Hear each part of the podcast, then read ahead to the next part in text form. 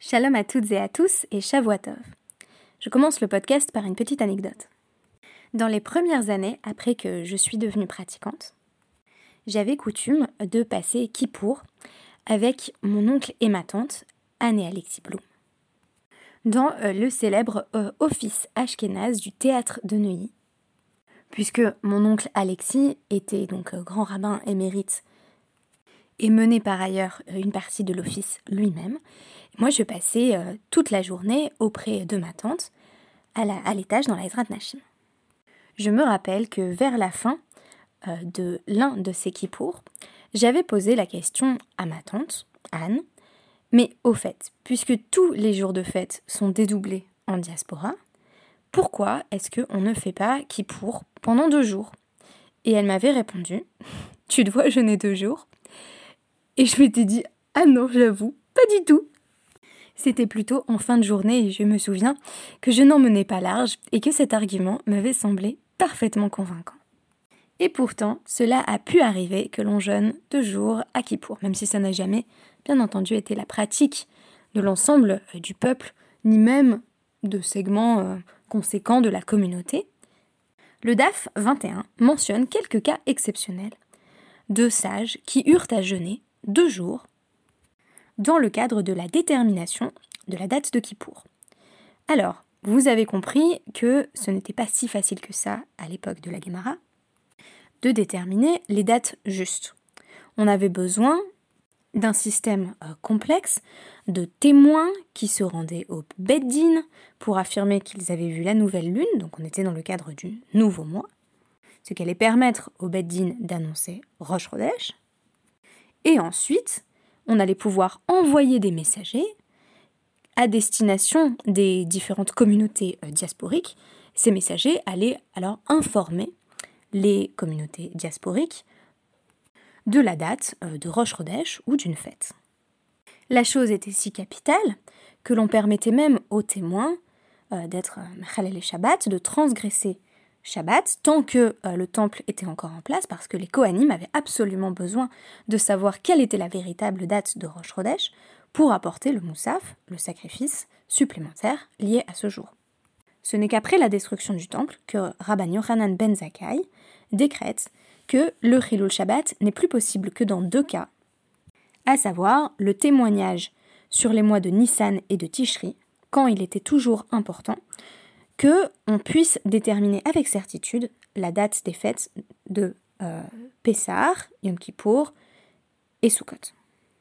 Le Rambam, dans son Sefer Zemanim Ilchot Kiddush HaChodesh 3.10, précise et résume ainsi ce que nous avons eu l'occasion d'étudier dans la Gemara jusqu'à présent, que une fois que le Bet Din avait prononcé euh, la sanctification des mois de Nissan et de Tishri, les messagers pouvaient se mettre en route et avertir les communautés aux alentours. Ce système de messagers n'était pas toujours très simple ni très efficace. En témoignent les exemples dans les DAPIM précédents, par exemple d'affluence euh, de témoins. Il y avait parfois euh, trop de messagers en réalité qui arrivaient en disant ça va être euh, Rosh ou ça va être la fête. Et aujourd'hui, on a plutôt le cas inverse, c'est-à-dire d'un manque d'informations un cas où les messagers euh, n'arrivent pas ou n'arrivent pas à temps et donc la communauté se trouve face à un manque d'informations quant à la date qui est véritablement la date de Kippour. Alors on nous dit même que Rava, Hava Ragil, Dahava Yatev Beta Anita Treyome. Rava, il avait carrément l'habitude de jeûner euh, deux jours de suite.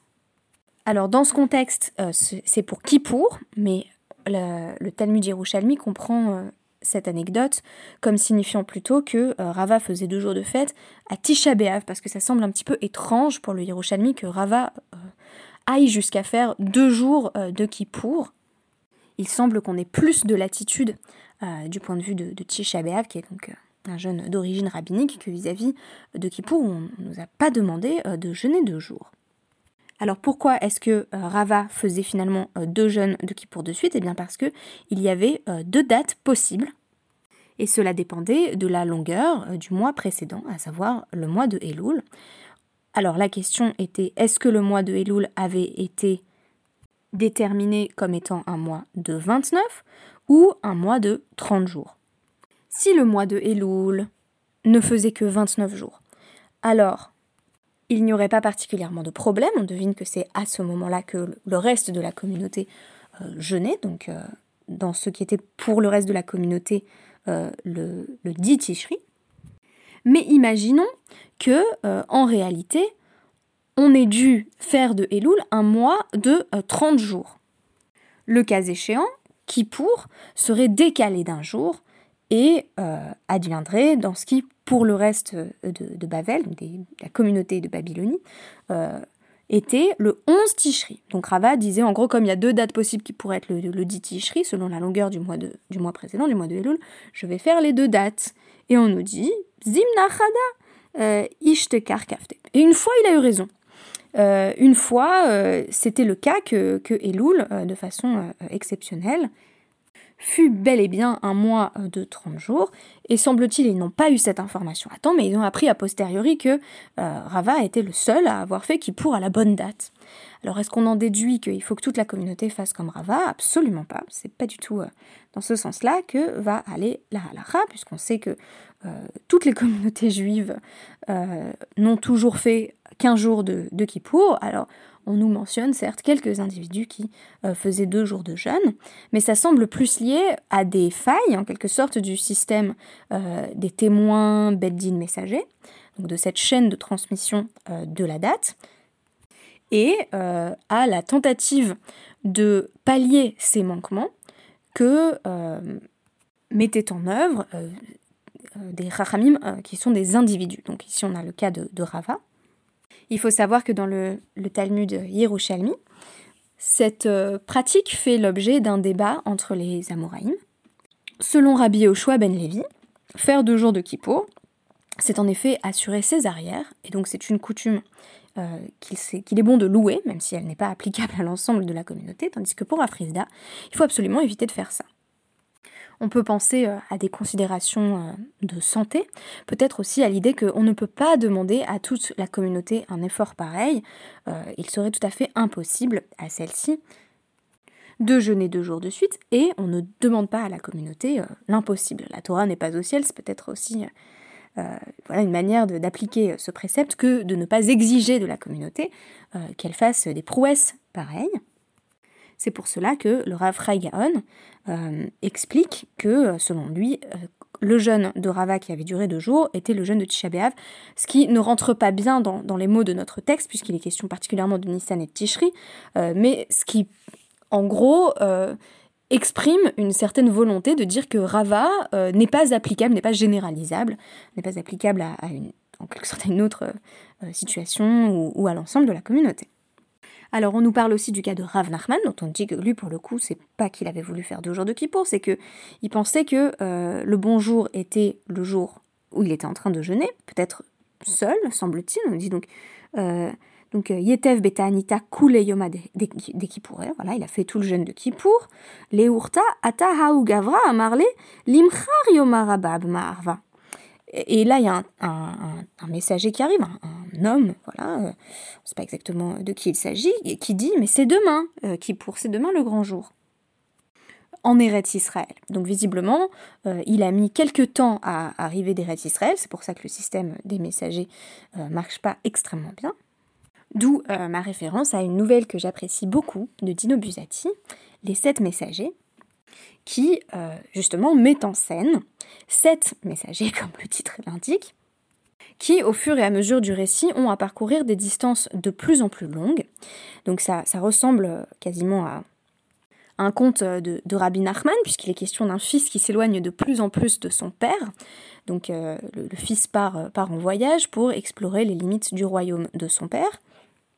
Et au fur et à mesure qu'il s'éloigne, donc qu'il se rapproche de la frontière, qui vous l'aurez deviné parce que c'est Dinobusat, il n'existe pas, euh, les messagers vont mettre de plus en plus de temps, évidemment, à rentrer euh, dans le royaume du Père. Et ici, euh, il y a un petit peu un, parallèle, je vous conseille vraiment de, lire la nouvelle, elle est très très belle. On a un petit peu un parallèle puisqu'on a l'impression que le messager est arrivé trop tard, d'ailleurs Rav Nachman va, va lui reprocher en quelque sorte, en lui disant d'où tu viens, et alors il lui répond qu'il vient de Dami Hareya. Alors, euh, donc Rav Nachman répond Dam Tehe Acharito. que, que, donc littéralement, ça a l'air de vouloir dire que sa fin soit sanglante. Donc on a l'impression qu'il qu'il maudit en fait le messager, le messager qui vient d'arriver et de lui dire au fait tu dois jeûner demain, hein, tu viens de finir de jeûner aujourd'hui, bah il faut s'y remettre. Euh, en réalité, c'est pas du tout comme ça que, que Rachi comprend la chose. Euh, Rachi n'aime pas du tout l'interprétation en vertu de laquelle Rav Nachman en train de maudire le pauvre messager qui vient dire la vérité. Euh, il, estime que Rav Nachman est en train de dire ça par rapport à lui-même, à savoir oh là là, ma fin sera sanglante.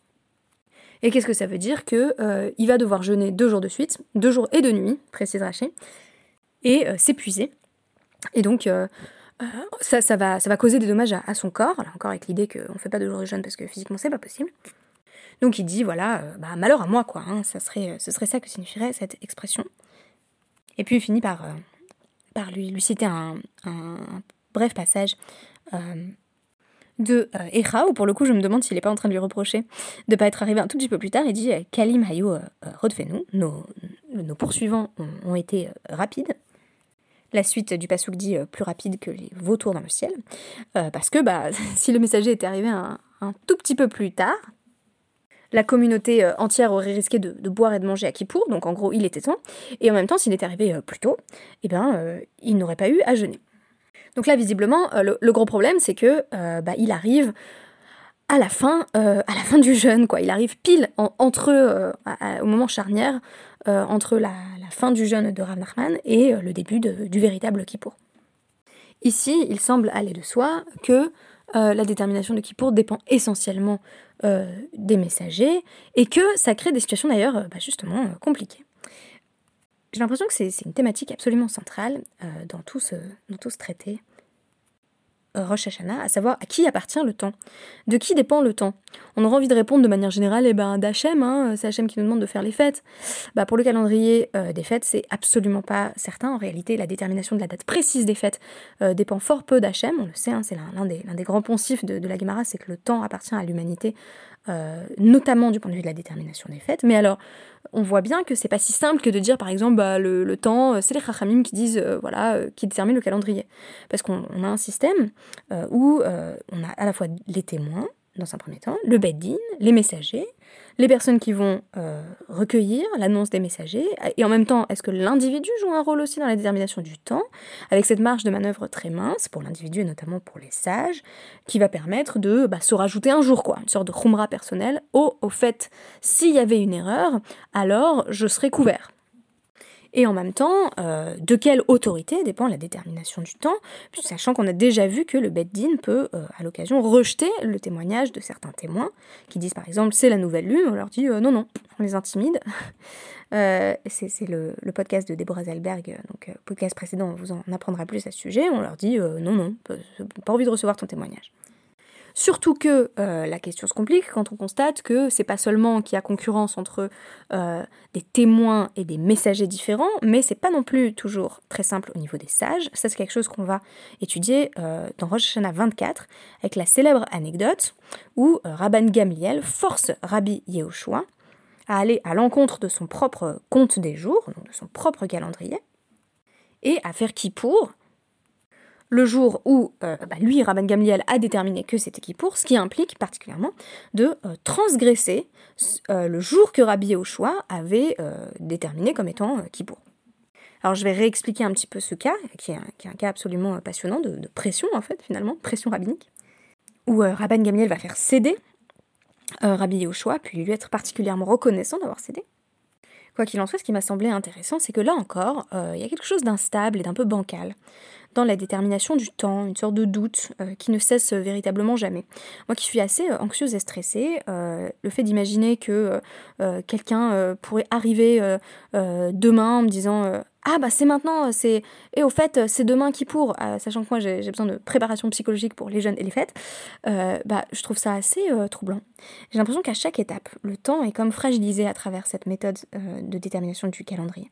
Bien sûr, on gagne beaucoup avec le calendrier fixe, comme nous l'a expliqué Deborah Zalberg avec il 2, avec la, détermination renforcée par, par le Rambam, mais peut-être qu'on perd quelque chose, peut-être qu'on perd cette précarité unique dans le rapport au temps où où le rapport au temps va dépendre d'une chaîne de médiation humaine.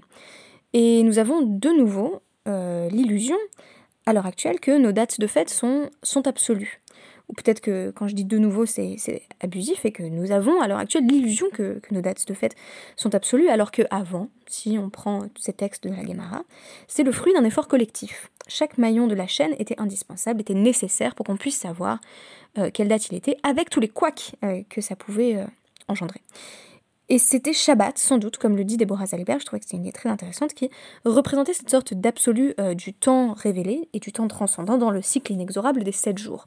Là, pour le coup, euh, pas trop de doutes sur Shabbat, même si on pourrait penser euh, aux, anecdotes de la Gemara et Walachot sur, sur les moments où le, temps est couvert, donc on ne sait pas exactement justement quand, quand, débute et quand termine Shabbat. on a quand même l'impression que les fêtes, c'était le temps de l'humanité et de ses calculs, que ce soit avec les sages, les témoins, les messagers, on gagnerait peut-être à continuer de se souvenir de cette distinction, même si c'est bien plus commode de pouvoir ouvrir le, euh, calendrier bloc ou, le, calendrier du consistoire hein, pour savoir les heures et les dates. Mais cette distinction, elle est maintenue, par exemple, à travers l'écart troublant entre Israël et diaspora en la matière, qui nous rappelle que quelque chose de la sainteté du temps des fêtes reste relatif et contingent, et lié à l'existence du peuple et à sa localisation. Je vous remercie d'avoir partagé avec moi cette réflexion et je vous dis à demain. Shavuot